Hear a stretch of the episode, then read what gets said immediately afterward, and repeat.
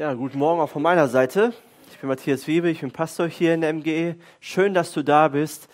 Und ähm, ja, ich glaube, Gott möchte heute zu dir sprechen. Er möchte dich heute ermutigen. Er möchte dir neue Kraft geben. Und äh, ich möchte heute den letzten Teil der Predigtreihe Freiheit erleben mit euch äh, durchgehen. Freiheit erleben. Nächste Woche startet eine neue Predigtreihe Lebensverändernde Momente. Und dort wird es dann darum gehen, dass Menschen, die Jesus begegnet sind, Veränderung erfahren haben, Erneuerung erfahren haben. Und da werden wir so ein paar, paar Leute durchgehen, Leute, die Jesus begegnet sind. Unser Satz, den wir hier auch oft, ja, oft sagen, ist, wir bringen Menschen mit Jesus in Kontakt. Das ist unser, unsere Sehnsucht. Wir wollen Menschen mit Jesus in Kontakt bringen, weil wir wissen, dass Jesus der Einzige ist, den du brauchst und der dich verändern kann und der dich lieb hat, mit, so wie du bist. Genau, und damit starten wir nächste Woche lebensverändernde Momente. Heute ist der letzte Teil und heute möchte ich mit euch über Neid sprechen, frei von Neid zu sein. Ich weiß, das ist eigentlich nur mein Problem. Ihr habt das Problem nicht mit Neid. Deswegen predige ich eher zu mir heute. Aber ich dachte, das ist ein äh, gutes Thema, ähm, weil Neid viel zerstören kann. Weil Neid viel kaputt machen kann. Äh, stell dir einen Menschen vor, einen Menschen, den du kennst, äh, irgendeinen jetzt und dem alles im Leben irgendwie zu gelingen scheint. Der richtig, sag ich mal, richtig Glück hat. Der bekommt Beförderung, Gehaltserhöhungen, fährt die schönsten Auto, hat das größte und schönste Haus, hat eine sehr schöne Frau oder sehr schönen Mann. Seine Kinder sind einfach nur vorbildlich, haben die besten Noten. In den Urlaub fliegt er in die Karibik und fährt nicht an die Nordsee. Also ich habe nichts gegen Nordsee, ich mag die Nordsee, aber der Typ hat anderes Geld. Dann eines Tages fährst du so die Straße entlang und du siehst, dass dieser Mensch, wer auch immer am Rand steht, von der Polizei angehalten wurde und ein Ticket bekommt. Sei ehrlich, was geht dir in diesem Moment durch den Kopf? Was fühlst du in diesem Moment? Denkst du dir, yes, endlich, endlich erwischt es ihn auch? Willkommen in der Welt des wunderbaren, ja, ich will es nicht so nennen, aber in der wunderbaren Welt des Neids. Das ist Neid. Und ich möchte mit euch einen Bibeltext am, ganz am Anfang anschauen, aus Galater 5, Vers 25 bis 26. Dort sagt der Apostel Paulus folgendes. Er sagt, da wir also durch Gottes Geist ein neues Leben haben, wollen wir uns jetzt auch Schritt, auch auf Schritt und Tritt von diesem Geist bestimmen lassen. Wir wollen nicht überheblich auftreten, einander nicht provozieren und nicht neidisch aufeinander sein. Also was Paulus hier sagt, Gott hat einen bestimmten Plan mit unserem Leben und Neid ist genau das Gegenteil von seinem Plan. Gott möchte dir seinen Geist geben. Er möchte, dass du, ja, dass du seine Nähe erlebst, dass du merkst, wie er dich führt, dass, er, dass du merkst, wie er dich leitet, dass du ein neuer Mensch wirst, wirst. Und Neid ist genau das Gegenteil davon. Wir sollen nicht mehr neidisch sein. Und ich habe mich so gefragt, ja, was ist so die Definition von Neid? Und eine Definition wäre, Gottes Segen oder Güte im Leben von anderen Menschen übel nehmen und Gottes Segen im eigenen Leben ignorieren. Das ist Neid. Ich gönne es keinem außer mir. Und in unserer Gesellschaft wird das gefördert. Neid wird gefördert. Neid ist jetzt keine Sünde. Neid oder ist das Ziel von der ganzen Werbung. Werbung von den ganzen Werbekampagnen. Kauf unser Produ Produkt und andere werden neidisch auf dich sein, wenn du das hast. Du musst ein bestimmtes Auto fahren, bestimmte Sa Klamotten tragen, bestimmte Urlaube machen, damit andere sehen können, wie wohlständig du bist und dich beneiden können. Und viele arbeiten hart daran, beneidet zu werden. Neid sagt, ich möchte nicht nur, dass mein Gras grüner ist als dein Gras, sondern ich bete, dass dein Gras verbrennt und braun wird und meins grün wird. Das ist Neid. Man gönnt keinem was. Und in welchem Kontext begegnen wir Neid? Ich glaube, Neid begegnen wir überall. Zu Hause, in der Schule, in der Firma, vielleicht auch hier in der MGE. Ich glaube nicht so, oder? Wir sind alle, alle gut drauf. Aber die ganze die Bibel die Bibel ist voll von Geschichten, wo Menschen neidisch aufeinander sind. Neid in Familien. Kain war auf Abel neidisch, Jakob auf Esau, Lea auf Rahel, Josef auf seine, Brü äh, seine Brüder auf Josef. Es gibt viel Neid in den Familien. Manche von euch, ihr fürchtet vielleicht eure Familientreffen. Denn da ist ein Verwandter, der sehr erfolgreich und jeder weiß das und jeder soll es auch wissen. Das wird immer wieder erwähnt. Im Beruf gibt es Neid. Doktoren sind neidisch auf Doktoren, Sekretärinnen auf Sekretärinnen, Handwerker auf Handwerker und Pastoren auf Pastoren. Neidisch. Ich habe von einem Mönch gehört, den der Teufel zur Sünde verführen wollte. Und zuerst versucht es der Teufel mit der Lust. Aber das hat nicht funktioniert. Dann hat er es versucht mit, mit Zorn oder mit Jezorn. Das hat auch nicht funktioniert. Dann hat er es versucht mit Geiz. Das klappte auch nicht. Und letztendlich hat er eine Idee. Wir erzählen ihm einfach, diesem Mönch, dass sein Kollege zum Bischof befördert wurde. Und das funktionierte. Das kann doch nicht wahr sein. In der Schule gibt es Neid. Kinder vergleichen sich miteinander. Wer hat die besseren Noten? Wer trägt die bessere Kleidung? Wer hat die besten Spielzeuge? Wer hat die neue Playstation? Wer hat die besseren Fähigkeiten? Und so weiter und so fort. Und ich behaupte mal, ich stelle mal so eine These auf, jeder von uns hat ein Problem mit Neid. Das brauchst du jetzt nicht zugeben, brauchst auch nicht nicken oder so, aber jeder hat ein kleines Problem damit, manche auch größer. Warum ist Neid ein Problem? Warum sollten wir Neid vermeiden? Das erste ist, Neid führt immer zu Konflikten. In Jakobus 4, Vers 1 dort steht, woher kommen die Auseinandersetzungen unter euch? Woher die Streitigkeiten? Kommen sie nicht daher, dass in euch selbst ein Kampf tobt? Eure eifersüchtigen Wünsche führen einen regelrechten Krieg gegen das, was Gott von euch möchte. Jakobus sagt, Neid führt zu Streit, führt zu Auseinandersetzungen, führt zu einem Durcheinander. Neid zerstört Beziehungen. Sogar beste Freunde können sich wegen Neid trennen, weil der eine mehr Erfolg hat als der andere.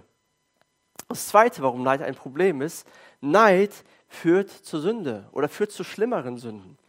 Das sagt auch Jakobus 3, Vers 16.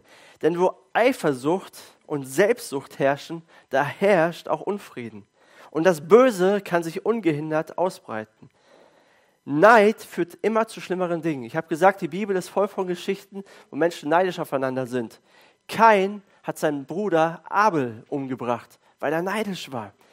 Josef wurde von seinen Brüdern in den Brunnen geworfen, weil die Brüder neidisch auf Josef waren. Jesus musste am Kreuz sterben oder wurde ans Kreuz gehängt, weil die Pharisäer neidisch auf ihn waren. Neid führt immer zu mehr Sünden, zu, zum Lästern, zu Jezorn, zum Mord, zu Seitensprüngen, egal was. Das ist die Kraft von Neid. Neid kann niemanden to tolerieren, kann keinen akzeptieren, keinen, der besser ist als man selbst. Das ist das Zweite. Neid führt zu schlimmeren Sünden. Das Dritte ist, Neid ruiniert die Freude oder raubt uns die Freude. Salomo schreibt es in den Sprüchen 14, Vers 30, Vers 30 Gelassenheit verlängert das Leben, Eifersucht aber zerstört es. Er sagt, Eifersucht oder Neid macht dein Leben kürzer. Neid frisst dich innerlich auf. Neid ist wie ein Geschwür, das sich ausbreitet und dir das Leben raubt. Wenn du neidisch bist auf andere, da verletzt du dich nur selbst. Du zerstörst dich selbst. Wenn du Gottes Segen im Leben anderer übel nimmst und, dein, und Gottes Segen in deinem Leben ignorierst, dann gehst du kaputt daran. Weil du bist ständig beschäftigt mit dem anderen. Du denkst ständig über den anderen nach. Depression ist auch oft auf Neid zurückzuführen. Ne, Sätze wie, das ist nicht fair, warum kann es mir nicht so gut gehen, warum hat der andere mehr Glück, warum geht es mir immer so schlecht. Neid saugt richtig das Leben aus einem heraus. Und wenn ich dir sagen würde, du hast eine schlimme Krankheit, du hast Krebs oder irgendwas, was würdest du tun? Du würdest sofort etwas dagegen tun. Und ich sage dir was, Neid ist viel, viel schlimmer als die schlimmste körperliche Krankheit. Du musst es sofort behandeln, sofort daran, weil Neid richtet Schlimmes an. Ich meine, das ist gar nicht so einfach in unserer individualistischen Welt wo jeder für sich kämpft, wo wir alle in Konkurrenz stehen und sich jeder irgendwie behaupten muss. Aber geh die Sache an. Und ich möchte euch jetzt fünf Wege aufzeigen, wie ihr loswerden könnt von Neid, wie wir loswerden können von Neid. Wie man ruhig und gelassen bleiben kann, auch wenn alles um dich herum danach schreit, vergleiche dich mit anderen. Du musst etwas Besseres sein, streng dich an, sonst bist du ein Verlierer. Wie kommen wir aus diesem Neid raus? Weil Neid macht uns kaputt. Das erste ist, und das Wichtigste, vergleiche dich nicht mit anderen. Vergleiche dich nicht mit anderen Menschen. Und auch hier schreibt Paulus einen richtig guten Vers in 2. Korinther 10, Vers 12. Er sagt, eines freilich trauen wir uns nicht zu, uns zu denen zu zählen oder uns mit denen auf eine Stufe zu stellen, die sich selbst empfehlen. Wozu sollte das auch gut sein? Diese Leute sind Menschen ohne Verstand, die nur sich selbst als Maßstab kennen und sich nur mit sich selbst vergleichen. Paulus sagt hier, sich mit sich selbst zu vergleichen, zu vergleichen, sich zu erheben, sich mit anderen zu vergleichen, sich etwas, etwas Besseres darzustellen, das machen Menschen, die ohne Verstand sind. Menschen, die dumm sind. Nur Menschen, die dumm sind, vergleichen sich. Weil es gibt immer jemanden, der besser ist als ich. Und das entmutigt mich, das macht mich fertig. Es gibt immer jemanden, der aber auch schlechter ist als ich. Und das macht mich arrogant und stolz und überheblich. Wie auch immer, es geht immer schlecht aus für mich. Sich mit anderen zu vergleichen, das ist die Wurzel von Neid. Das ist die Wurzel von dem Problem. Wenn du nicht mehr neidisch sein möchtest, dann solltest du dich aufhören zu vergleichen mit anderen. Ich habe zwei Jungs, Ben und Jona. Und ich weiß nicht, als Eltern passiert das auch oft, dass man Kinder miteinander vergleicht, oder? Und ich erwische mich oft dabei, wie ich sie vergleiche. Der Ben, der konnte das und das schon, als er so alt war. Jona ist so, Ben ist so. Wofür machen wir das? So wie sie sind, sind sie gut. Wir brauchen sie nicht miteinander vergleichen. Aber es ist schon in uns drinne. Eltern vergleichen ständig ihre Kinder mit anderen Kindern, oder? Mit welchem Monat konnte dein Kind laufen? Kann es schon sprechen? Welchen Kinderwagen hast du? Das bessere oder schlechtere Modell oder neuere oder ältere Modell? Es gibt immer jemanden, der hat, der hat das schönere Haus, die schöneren Möbel, das bessere Auto. Hey, wenn du dich nur vergleichst mit anderen, das raubt dir Lebensenergie, das raubt dir die Freude. Vergleichen ist aber in uns drin, weil wir wollen ja zumindest besser dastehen wie der andere. Etwas besser, nur ein bisschen. Galater 6, Vers 4. Dort heißt es, jeder prüfe vielmehr sein eigenes Tun. Hör auf, dich zu vergleichen. Prüfe dein eigenes Tun. Dann mag er stolz auf sich sein, ohne sich über jemand anders zu erheben. Wenn du an dich denkst, hast du genug Gedanken. Denk, prüfe dich selbst. Verinnerliche diesen Vers. Bring ihn deinen Kindern bei. Bring deinen Kindern bei oder wen auch immer. Gib dein Bestes. Bemühe dich dann wirst du zufrieden sein. Es kommt nicht darauf an, ob du eine Eins, eine Zwei oder eine Drei hast in der Schule, sondern ob du dein Bestes gegeben hast. Alles, was Gott von uns möchte, ist, dass wir unser Bestes geben. Und dann brauchen wir uns nicht mehr mit anderen vergleichen. Das Zweite, das Erste ist, vergleiche dich nicht mit anderen. Das Zweite ist, freu dich über deine Einzigartigkeit. Im Psalm 139, Vers 14 und da heißt es, ich danke dir dafür, dass ich so wunderbar erschaffen bin. Es erfüllt mich mit Ehrfurcht. Ja, das habe ich erkannt. Deine Werke sind wunderbar. Hast du das schon mal zu dir selbst gesagt? Danke, dass ich so wunderbar gemacht bin. Deine Werke sind wunderbar. Gott hat dich wunderbar gemacht. Er hat dich als Unikat geschaffen. Es wird niemals eine andere Person geben, so wie du. Also vergleiche dich nicht. Neid ist immer ein Ausdruck davon, dass ich Minderwertigkeitskomplexe habe. Ich gebe zum Ausdruck, ich fühle mich nicht wohl in meiner Haut. Ich bin nicht zufrieden mit mir. Ich bin unsicher. Ich mag mich nicht. Und das eigentliche Problem von Neid ist ein geringes Selbstwertgefühl. Wir müssen lernen, uns zu akzeptieren. Du musst lernen, dich zu akzeptieren dich zu leben, deine Einzigartigkeit anzunehmen, so wie du geschaffen bist, mit deinem Aussehen, mit deinen Talenten, mit deinen Möglichkeiten. Im Psalm 139, Vers 16 heißt es dann weiter, Deine Augen sahen mich schon, als mein Leben im Leib meiner Mutter entstand. Alle Tage, die noch kommen sollten, waren in deinem Buch bereits aufgeschrieben, bevor noch einer von ihnen eintraf. Gott hat einen einzigartigen Plan mit deinem Leben. Er kennt dich schon ewig. Und seine Pläne mit dir sind gut. Das bedeutet nicht, dass alles, was in deinem Leben passiert, Gottes Wille ist. Ist es nicht. Es bedeutet auch nicht, dass alles, was dir passiert, gut ist. Aber Gott gebraucht alles, damit es am Ende gut ist und damit seine Pläne zustande kommen.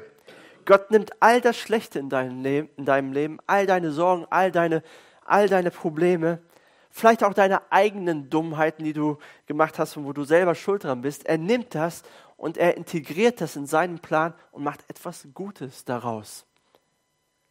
Ich brauche auf niemanden neidisch sein, weil Gott einen einzigen Plan hat mit meinem Leben.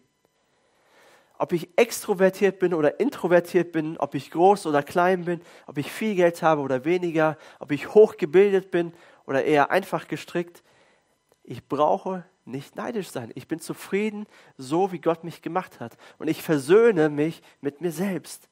Ich bin zufrieden mit mir. Ich bin wunderbar gemacht. Das ist nicht arrogant, wenn man das sagt.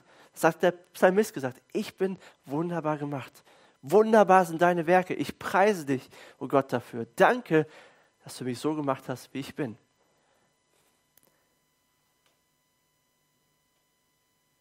Drittens, freu dich über das, was du hast.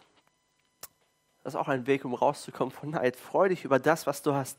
Sei dankbar für die Dinge, die du jetzt schon hast. Wir sind manchmal so beschäftigt damit, uns Sorgen zu machen über die Dinge, die wir noch nicht haben. Und wir können nicht die Dinge genießen, die wir jetzt schon haben.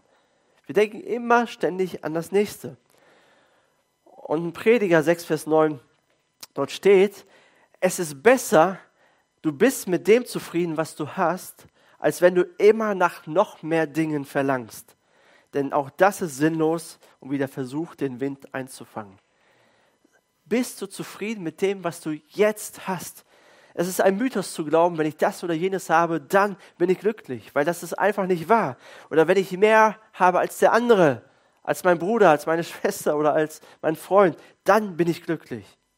Glücklich sein hat nichts mit materiellen Dingen zu tun oder Errungenschaften. Glücklich wirst du, wenn du deine Einzigartigkeit akzeptieren kannst und wenn du dankbar bist und zufrieden bist für alles, was du hast, was du jetzt hast. Und wenn du es wertschätzt, wenn du ihm Wert beimisst, all deinen Dingen, die du hast. Prediger 4, Vers 4, dann habe ich festgestellt, dass alle Mühe und jeder Erfolg nur eine Folge des Neides des einen auf den anderen ist. Auch das ist sinnlos und gleich dem Versuch, den Wind einzufangen. Weil Prediger, da haben wir es mit einem frustrierten Menschen zu tun, der sehr frustriert auf das Leben ist. Und das ist, würde ich auch sagen, nicht ganz wahr, aber oft ist es so, dass Neid die Quelle für Arbeitssucht ist, für Workaholic. Ich arbeite und arbeite. Warum arbeite ich? Um Menschen zu beeindrucken. Ich möchte, dass andere mich bewundern. Und deswegen habe ich einen Erfolg, kann mir mehr Dinge kaufen. Dafür nehme ich auch gerne meine Gesundheit in Kauf. Dafür nehme ich gerne Burnout in Kauf. Und er schreibt hier, ist es das wirklich wert? Dass du es anderen beweisen musst. Paulus sagt nicht, dass, nicht, dass ich etwas gebraucht hätte. Ich habe gelernt, mit dem zufrieden zu sein, was ich habe. Das ist ein Vers für uns alle. Den brauchen wir. Wir alle brauchen das, weil so viel Unruhe ist manchmal in uns, so viel Unzufriedenheit. Denn wenn du klein bist, willst du größer sein. Wenn du größer bist, etwas kleiner. Wenn du willst eine größere Nase, eine kleinere Nase haben. Wenn du Single bist, willst du verheiratet sein. Von manchen Verheirateten habe ich gehört, sie würden lieber wieder Single sein. Man will immer etwas anderes sein. Immer etwas anderes haben. Und Paulus sagt, ja, das kenne ich. Ich habe gelernt, zufrieden zu sein. Zufriedenheit ist uns nicht angeboren. Das liegt nicht in uns drin, nicht in unserer Natur. Neid ist uns angeboren. Und deswegen müssen wir es lernen. Und die erste Lektion ist, ich habe bereits mehr, als ich verdient habe. Ich habe bereits mehr, als ich verdient habe. Zufriedenheit bedeutet, Gott versorgt mich mit allem, damit ich jetzt glücklich sein kann. Gott hat dich mit allem versorgt, dass du jetzt glücklich sein kannst, im Hier und Jetzt. Nicht morgen, nicht nächste Woche, nicht nächstes Jahr, sondern jetzt. Ja, was heißt das denn? Soll ich keine Ziele mehr haben, keine Wünsche mehr haben, keine Ambitionen mehr haben? Soll mir alles egal sein, egal wie ich aussehe, egal wie viel Geld ich habe, egal wie ich arbeite, ist auch alles egal. Nein, du solltest ehrgeizig sein. Du solltest dein Bestes geben. Du kannst und darfst und solltest sogar Vorbilder haben. Du kannst sogar auf Menschen scha schauen und sagen, ich hätte das auch gerne, was der oder die hat. Ich hätte das auch gerne. Aber du bist nicht neidisch. Neid sagt, ich wünschte, diese Person hätte diese Dinge nicht, weil ich sie auch nicht habe. Ich nehme es der Person übel, dass es ihr so gut geht und mir nicht so gut. Das ist Neid. Das ist das Dritte. Das Vierte, begegne anderen mit Liebe. Begegne anderen mit Liebe. Im Hohelied der Liebe in der Bibel steht, Liebe ist geduldig, Liebe ist freundlich, sie kennt keinen Neid. Sie spielt sich nicht auf, sie ist nicht eingebildet. Also Liebe ist das Gegenteil von Neid. Du kannst nicht jemanden lieb haben und gleichzeitig neidisch sein auf diese Person. Jesus sagt, liebe deinen Nächsten wie dich selbst. Und nochmal Punkt 2 aufzugreifen, dass man seine Einzigartigkeit akzeptieren sollte. Wenn du dich nicht selbst lieben kannst, dann fällt es dir schwer, den, deinen Nächsten zu lieben, deinen Mitmenschen zu lieben. Jesus sagt, liebe deinen Nächsten wie dich selbst. Du sollst dich auch selbst lieben. Deswegen ist Punkt 2 auch so wichtig. Freu dich über deine Einzigartigkeit. Wenn du nicht anfängst, dich zu mögen, dann wird es sehr, sehr schwierig, andere Menschen zu mögen. Könnte das der Grund sein, warum es dir schwerfällt, jemand anderem etwas zu gönnen, jemand anderen zu lieben? Wenn du nicht erkennst, wie wunderbar Gott dich gemacht hat. Und ich rede auch hier nicht von Selbstsucht oder Selbstliebe oder Selbstverliebtheit, sondern von Selbstachtung. Achtung. Fällt es, fällt es uns leicht, das zu tun? Nein. Sagt uns die Gesellschaft, dass wir das tun sollen? Nein. Werden dadurch Bestseller geschrieben? Nein. Aber das ist der einzige Weg, um glücklich zu werden. Dich selbst zu lieben und dadurch andere zu lieben. Und die Liebesquelle oder die Quelle dieser Liebe bekommst du von Gott. Gott möchte dir diese Liebe geben, damit du Menschen lieben kannst und vor allem die Menschen, mit denen du nicht so gut klarkommst. Das schaffen wir nicht alleine, das schaffst du nicht alleine, das schaffe ich nicht. Wir brauchen seine Liebe. Du brauchst Gottes Liebe, damit du deinen Verwandten lieben kannst, der ständig mit seinen Leistungen angibt und ständig überheblich ist. Du brauchst diese Liebe von Gott. In Römer 12, Vers 15 heißt es, freut euch mit denen, die sich freuen, weint mit denen, die weinen. Das ist Liebe. Und Neid tut genau das Gegenteil. Neid freut sich, wenn es einem anderen schlecht geht oder wenn andere scheitern. Und Neid weint, wenn andere Erfolg haben. Neid ist genau das Gegenteil von Liebe. Und Liebe ist, sich mit anderen zu freuen und mit anderen zu weinen. Das ist eines der schönsten Dinge, wenn du dich wirklich von Herzen für jemand anderen freuen kannst, der gelingen hat, dem es gut geht.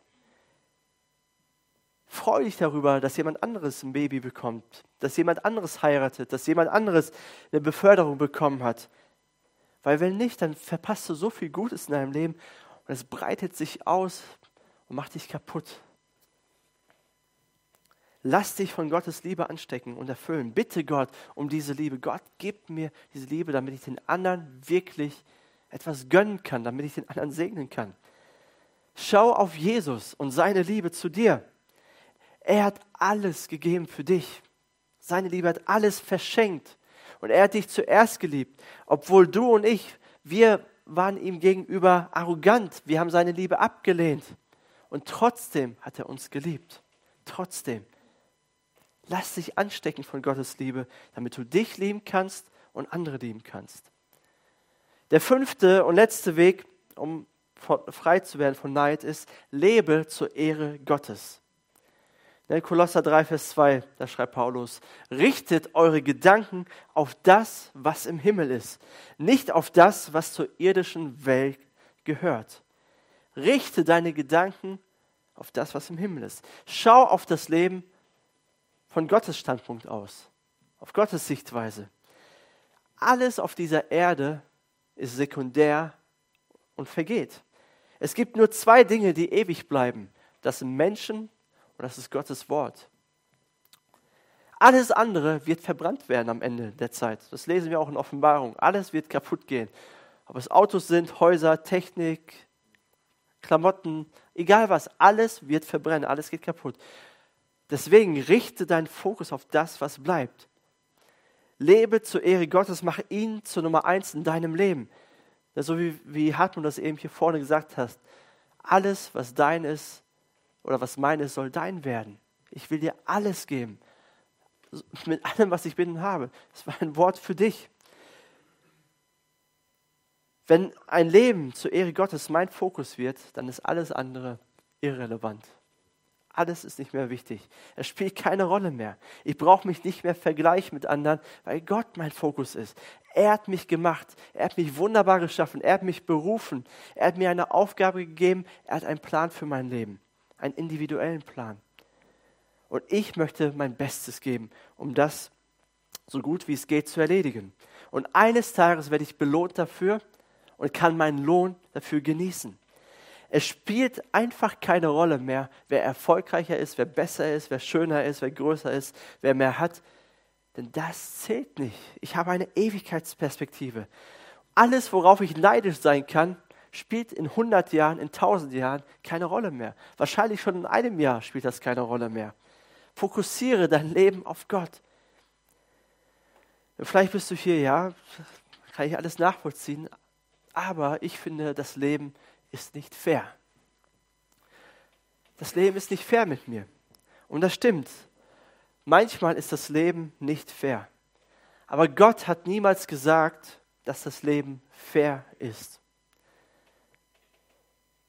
Manchmal gewinnen die Schlechten. Manchmal werden Menschen befördert, die es nicht verdient haben. Manchmal gewinnen die Unehrlichen, die lügen und kommen damit davon, kommen damit durch. Auch hier gibt es einen guten Satz in der Bibel, in Sprüche 23, Vers 17.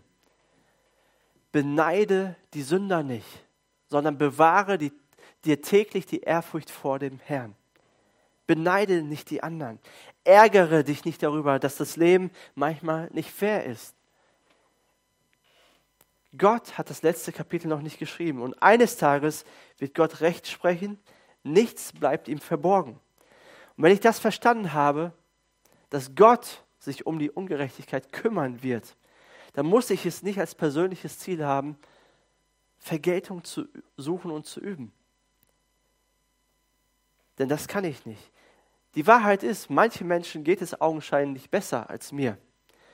Und vielleicht sogar Menschen, die weniger Charakter haben, weniger Einsatzbereitschaft, weniger ehrlich sind. Aber beneide sie nicht. Ich fokussiere mein Leben auf Gott. Ich habe eine Ewigkeitsperspektive und am Ende wird abgerechnet. Hast du mit Neid zu kämpfen? Hast du Schwierigkeiten damit? Vielleicht in deiner Familie? Warum haben die anderen so viel Glück und ich nicht? Vielleicht in deiner Schule, in deiner Uni, auf deiner Arbeit? Bist du neidisch auf Menschen, die mehr Talent haben oder bessere Talente haben? Ich wünschte mir so eine Ehefrau oder so einen Ehemann. Auf wen oder was bist du neidisch? Oder freust du dich heimlich über die Niederlagen anderer Menschen? Jesus ist heute hier und er möchte dir helfen, er möchte mir helfen. Je Jesus wusste von Anfang an, wer er war. Be kurz bevor er getauft wird und bevor er seinen seinen Dienst anfängt und zu predigen und all die Dinge zu tun, die er getan hat, spricht der Vater im Himmel zu ihm, das ist mein geliebter Sohn. An ihm habe ich wohlgefallen. Von Anfang. Und das sagt Gott vor allen Menschen. Das ist mein geliebter Sohn. An ihm habe ich wohlgefallen. Da hat Jesus noch nichts gemacht. Er hat noch kein Wunder vollbracht. Noch nichts Produktives geleistet. Und er wusste, er ist geliebt. Jesus wusste, wer er war. Und Jesus wusste daher, dass er sich nicht vergleichen muss. Jesus kannte seinen Auftrag auf dieser Erde ganz genau. Er wusste, ich bin gekommen, um für jeden einzelnen Menschen zu sterben. Ich bin gekommen, um für deinen und für meinen Neid zu sterben am Kreuz. Ich bin gekommen, um die Menschen mit Gott zu versöhnen und ihnen Ewigkeits äh, oder die Ewigkeit zu geben. Ein Leben mit Ewigkeitsperspektive zu schenken. Jesus sagt einmal, als er hier auf dieser Erde war, ich tue nur das, was ich den Vater tun sehe. Er hatte überhaupt keinen Grund, auf andere zu schauen, mit anderen zu konkurrieren, weil er wusste, das ist mein Plan und den werde ich erfüllen. Er lebte, wofür er geboren ist. Und dadurch konnte Jesus auch andere Menschen lieben. Dadurch konnte er empathisch zu anderen Menschen sein, auf andere Menschen reagieren. Deswegen hat er Mitleid mit kranken Menschen gehabt, mit zerbrochenen Menschen, mit einsamen Menschen, mit Verlassenen. Er hat niemals auf Menschen herabgeschaut, sondern er hat immer hat sie immer emporgehoben und hat ihnen neuen Wert gegeben. Heute war ja in unserem MGE-Bibelleseplan Kapitel, Matthäus Kapitel 9 dran. Ich weiß nicht, ob du es gelesen hast, aber dort finden wir eine Geschichte, äh, wo Jesus den Zöllner Matthäus beruft. Und wo wir dann lesen, dass Jesus mit allen Zöllnern, allen Menschen, die nicht angesehen waren in der Gesellschaft, zusammen gegessen hat. Jesus hat sie die verurteilt, obwohl sie viele Fehler gemacht haben sondern er beruft sie. Er gibt ihnen einen neuen Wert. Und weil Jesus so ist, weil er nicht auf uns herabschaut, sondern uns emporhebt, ist er der Einzige, der uns helfen kann. Ist der Einzige, der uns frei machen kann. Und deswegen möchte ich dich einladen, bitte ihn um Hilfe. Bekenne ihm dein Problem. Sag, wie es ist, schütte ihm dein Herz aus. Jesus freut sich nicht darüber oder er ist nicht schadenfroh, wenn du wieder was falsch gemacht hast, wenn du scheiterst, wenn du versagst, wenn es dir schlecht geht. Jesus freut sich nicht darüber, sondern er ist so bewegt davon, so berührt davon, dass er vor 2000 Jahren auf diese Erde gekommen ist, um am Kreuz sein Leben zu geben, für dich und für mich. Jesus ist ein Gott, der mitfühlt, der dich liebt, der dir helfen möchte, der dich frei machen möchte und der dir sagen möchte, ich liebe dich, Du gehörst zu mir. Du bist wunderbar gemacht. Ich habe einen Plan für dich. Du brauchst dich nicht vergleichen. Amen. Amen. Lass uns zusammen beten.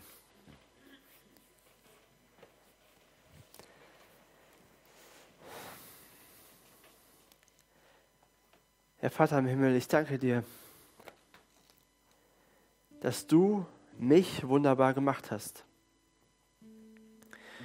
Ja, ich möchte diesen Psalm nochmal lesen. Aus Psalm 139, Vers 14. Vielleicht können wir die auf die Leinwand werfen. Die Folie.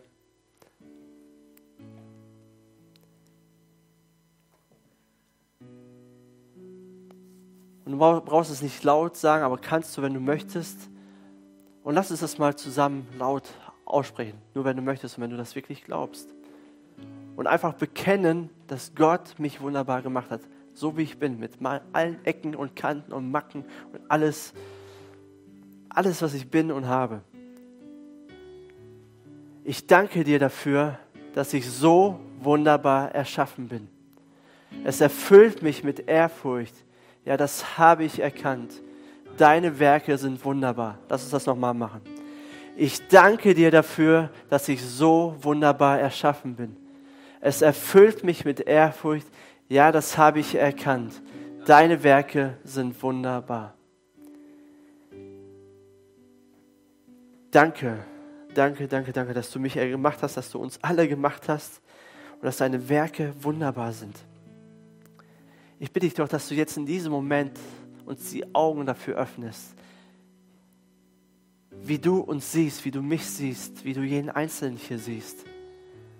Herr, du hast gute Gedanken über uns, gute Pläne, auch wenn das Leben manchmal nicht fair ist, auch wenn schlimme Dinge passieren, Herausforderungen da sind. Aber du kannst alles zum Guten wenden und du wirst alles zum Guten wenden. Das hast du uns versprochen. Herr, gib uns auch diese Ewigkeitsperspektive, dass wir auf das Leben mit deiner Perspektive schauen.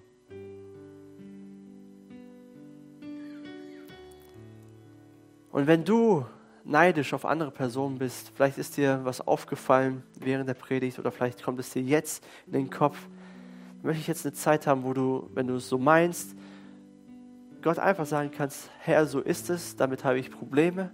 Wenn ich den oder den sehe oder wenn ich andere so betrachte, dann kommt Neid in mir hoch.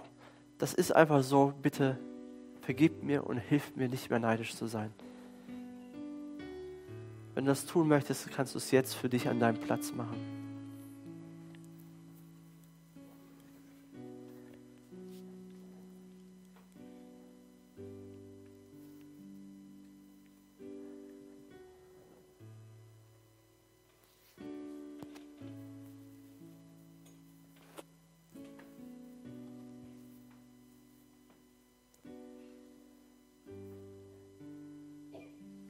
Herr, ich danke dir, dass du uns jederzeit vergibst und uns jederzeit aufrichtest. Und eine letzte Frage möchte ich stellen für alle, ja, die noch, noch keine Freundschaft mit Jesus leben. Jesus ist ja gekommen und er ist gestorben am Kreuz, nicht damit wir religiöser werden oder gute Gefühle haben, sondern damit wir eine Freundschaft mit ihm anfangen können, damit wir ewiges Leben bekommen, damit wir Vergebung für unsere Sünden bekommen, damit wir neu werden können. Er wollte uns erst gekommen, um uns neu zu machen.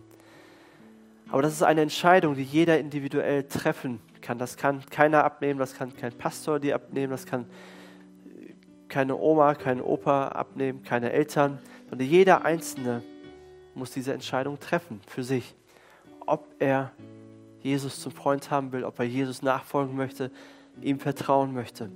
Und wenn du das noch nicht gemacht hast, dann möchte ich dich einladen, das zu tun. Und hier machen wir das so, dass wir ein kurzes Handzeichen geben und ich bete dann für dich, ich spreche ein Gebet vor und ähm, genau, alle Augen sind geschlossen, keiner schaut umher, außer ich, ich schaue umher, damit ich das sehen kann, aber sonst keiner. Und wenn du das möchtest, diese Entscheidung heute treffen möchtest, Gott lädt dich ein. Er hat schon eine Entscheidung für dich getroffen. Wie sieht es mit dir aus? Wenn du das möchtest, streck gerade mal deine Hand nach oben. Ich möchte für dich beten. Wer ist hier, der sagt, ich möchte Jesus nachfolgen? Ja, danke schön. Danke. Hammermäßig. Und ich möchte jetzt einfach ein Gebet vorsprechen. Du kannst es an deinem Platz, dort wo du bist, einfach für dich nachsprechen. Kannst dein eigenes Gebet formulieren. Und es kommt nicht auf die Worte an, sondern auf dein Herz. Und das sieht Jesus. Herr Jesus, ich danke dir, dass du mich liebst. Ich danke dir, dass du dein Leben für mich gegeben hast. Ich danke dir, dass du all meine Fehler, all meine Sünden vergeben hast am Kreuz. Und ich möchte dir heute ganz offiziell mein Leben geben. Komm du in mein Leben, komm du in mein Herz. Ich möchte dir nachfolgen. Ich möchte dir dienen. Ich möchte lernen, was es bedeutet, dass du mein Freund bist, dass du mein Gott bist. Danke, dass du mir ewiges Leben gegeben hast und danke, dass ich keine Angst mehr haben brauche, sondern dass ich dir vollkommen vertrauen kann. Führe mich und zeig mir den richtigen Weg. Ich möchte dir nachfolgen. Und wir alle zusammen sagen Amen.